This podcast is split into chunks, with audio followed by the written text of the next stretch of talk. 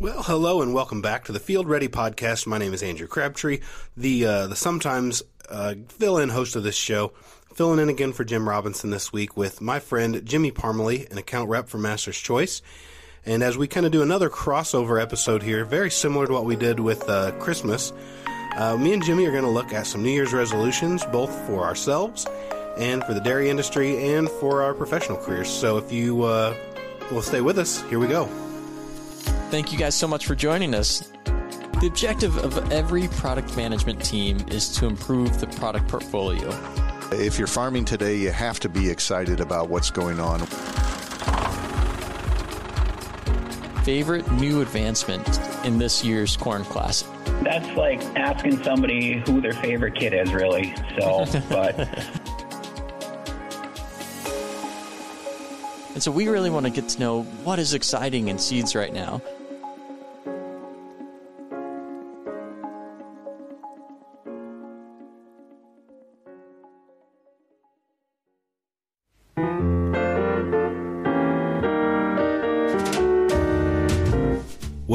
And welcome back to the Dairy Dive. My name is Andrew Crabtree, and I am joined by my friend and yours, Jimmy Parmley. Jimmy, J- Jimmy, Jimily.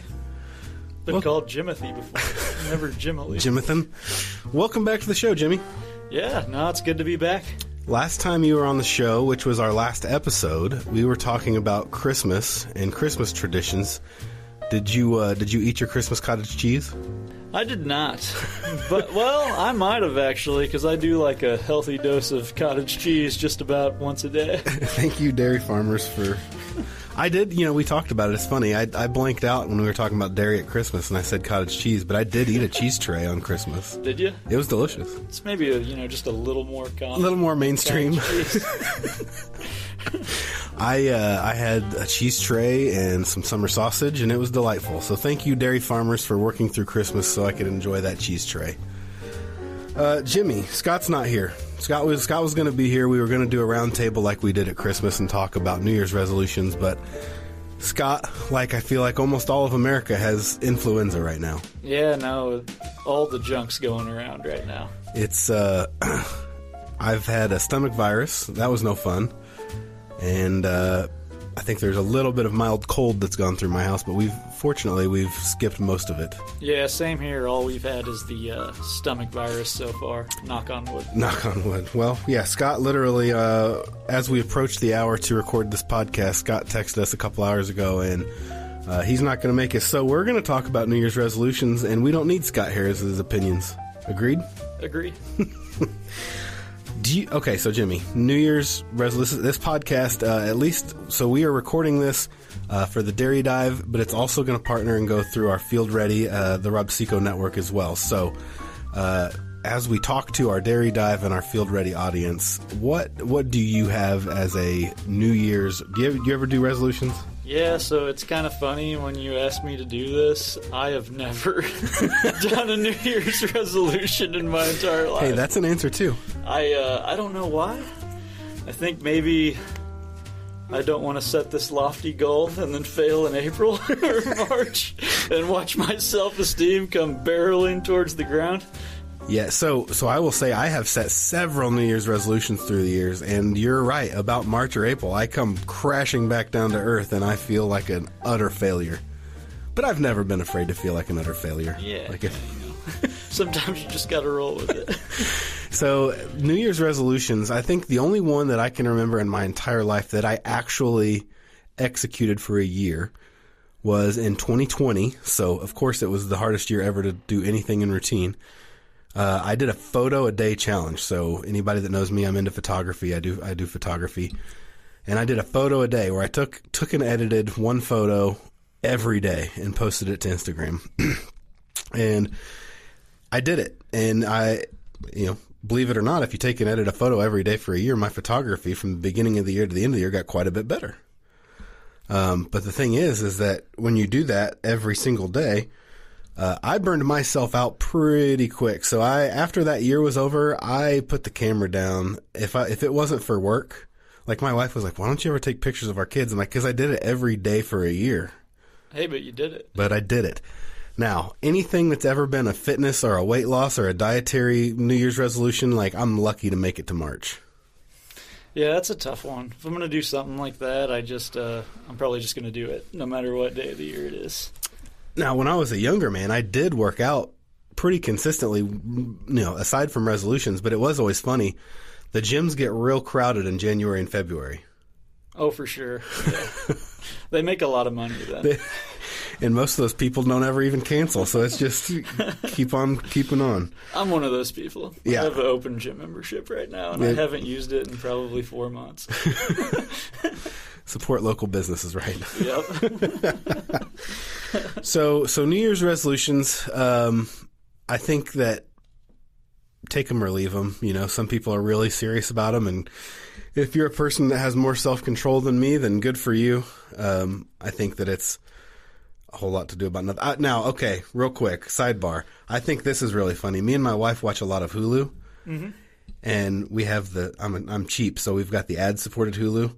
So I will say that for the last couple weeks, me and my wife have noticed that every single ad on Hulu is some kind of New Year's targeted. So it's like Noom weight loss app, uh, Hello Fresh, like eating healthy, uh, dating apps. There's like every single thing that's advertising on Hulu right now is like geared towards the New Year's crowd. Uh, makes a lot of sense. Never noticed that.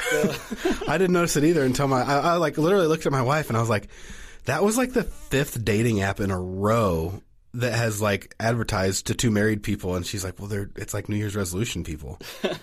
and so when we started paying attention, and it's like every single thing. But so I guess if you watch Hulu, maybe you're in the mood for a New Year's resolution. So if you are.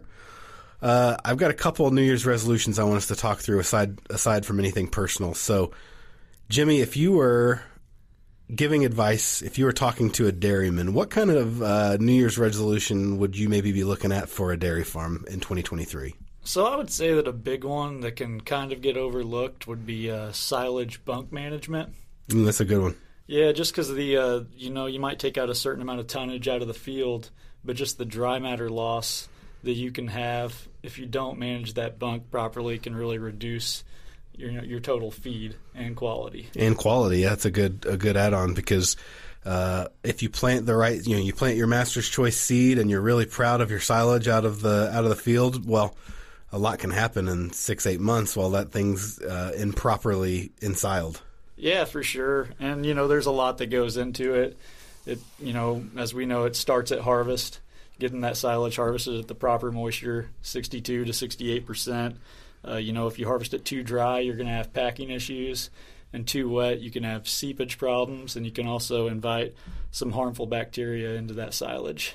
Yeah, not to mention too, if you don't uh, properly ensile your, uh, you know, if you don't properly pack your bunk, you can run into some safety issues as well. Yeah, for sure. Yep. That's uh, that's a good New Year's. So if you're a dairy out there, maybe, maybe your New Year's resolution is to uh, to ensile your your product in the best way possible. Um, I, I so the one that I came up with was, I think you know, aside from any production or any quality issues, I think that dairies need to need to start setting some goals. You know, either uh, some kind of a production goal or efficiency goal. But uh, you know, if you're if you, if you're unhappy with where your dairy's at, um, what are you judging that based off of? You know, are you are you are you not making enough milk? Or are you not making enough money off of that milk? Set a goal and work towards a goal so you know exactly and you're able to track. You know, are, am I on track? Am I am I operating the way I want to? And if I'm not, I know why because I'm not hitting these goals. Right. No, yeah, that's absolutely a good idea. And maybe that goal could be not even total milk production, but maybe you just want to increase your components. Yeah, absolutely. Uh, there's a really good episode of, I mean, this is probably more than a year ago that we recorded this, but there's, if you go back in the Dairy Dive, there's an episode with, uh, I think his name was Bruce Van Steeg, uh, and he talked about know what winning looks like because, you know, if you're unhappy with where you're at, well, why are you unhappy? Or, or if you're happy with where you're at, why, how can you justify that? But what does winning look like to you and then work towards that goal? Right. So if we okay, so we've talked about what winning looks like on a dairy. So what would uh, what would a, a resolution be you think for for you know maybe you professionally or Rob-See-Co Master's Choice like what you know professionally what is a resolution for you? Yeah, I think for me, you know, it comes down to the fact that uh, we've, as we know, we've gained a lot of dealers. We've enhanced that distribution network, which is a great thing for us and for Rob-See-Co. And now it's just kind of a, about building those relationships that are so key to getting those sales out there and uh, really helping these uh, newer dealers get get rolling with our products. Yeah, that's a good one. Uh, we've added how many new dealers in the last year? I don't know the exact total. I want to say like 60. Yeah, I it's- could, it's a big I could be off on that. It's a pretty good number. which is exciting and it gives consumers and maybe some geographies that used to have access to master's choice it gives them access to master's choice again because there's a lot of geographies that you know we used to sell a lot of corn that through one thing or another representation has changed but getting some of those areas back has been uh, it's good For sure. And then also getting into brand new areas that we were never in to begin with. yeah so yeah that's that for you if you're listening and you're uh, on the customer end of this uh, you know check check with your local Rob-See-Co dealer see if they're selling master's choice if they went through our certification process and if they do uh, Jimmy has a New Year's resolution to uh, to be in contact with them and, and to manage those relationships. Yep, absolutely. Yeah, I think for me, uh, so I, you know, doing the marketing, doing a lot of, uh, so so we touch you and I touch the customer in very different ways. So you're more touching uh, directly through conversations with either direct customers or through through dealers, whereas I'm uh, more indirect, where I'm making a lot of the uh, materials and a lot of the resources that that go ahead and represent Master's Choice and uh, you know, one of the things I'm already doing, which sounds insane, con- considering that as we record this, it's almost January. Uh, I'm already working on our hybrid guide, and so as I'm working on the hybrid guide, like I know that uh, I'm, I'm getting I'm, I'm getting around to it, Jimmy. I'm circling this. I'm, I'm going the long way, but you know, we have a really outstanding product evaluation and development team at Master at Master's Choice and Rob-See-Co, and uh, so I think that as a company, seeing new products get rolled out to to farms and being able to uh, maybe fill some holes in our lineup or some areas where maybe certain certain traits or certain days maturity don't fit. So uh, for me, looking ahead to 2023, I'm excited to see our product development team uh, really fill out our lineup and bring products that are going to represent Master's Choice in a way that that we're proud of.